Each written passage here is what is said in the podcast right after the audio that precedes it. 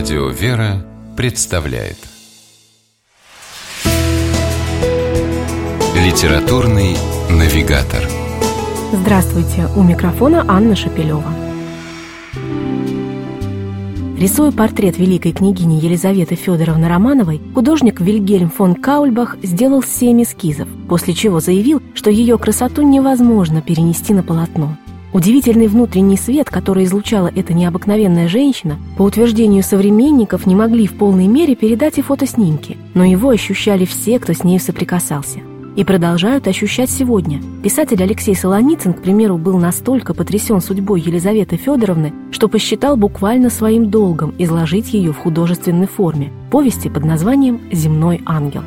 Немецкая принцесса, ставшая женой великого князя Сергея Александровича Романова, Елизавета стала русской и православной не по соображениям политического долга, а по горячему зову сердца.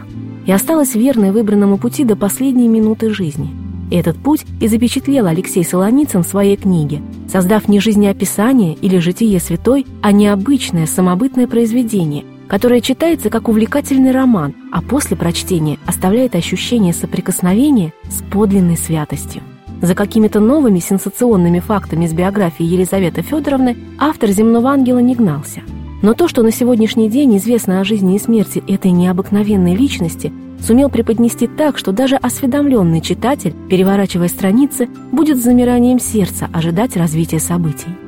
Тому же все герои повести у Солоницына прописаны необычайно тонко.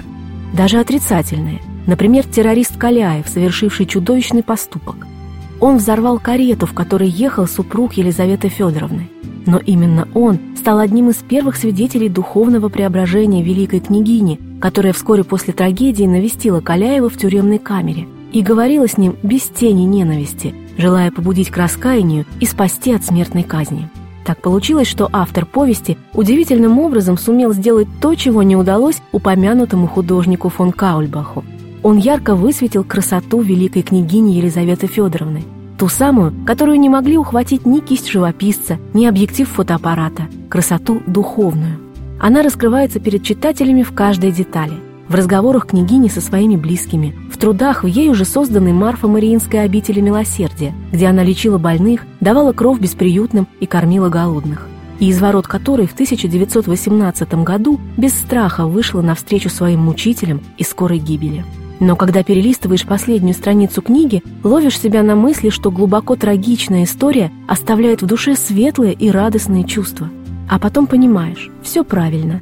Ведь так относилась к жизни сама Елизавета Федоровна, всегда повторявшая «Слава Богу за все». И автор книги Алексей Солоницын со своей стороны постарался, чтобы ее отношение передалось и читателям. Он уверен, великая княгиня Елизавета Федоровна Романова, земной ангел, была бы этому рада. С вами была программа «Литературный навигатор» и ее ведущая Анна Шапилева. Держитесь правильного литературного курса.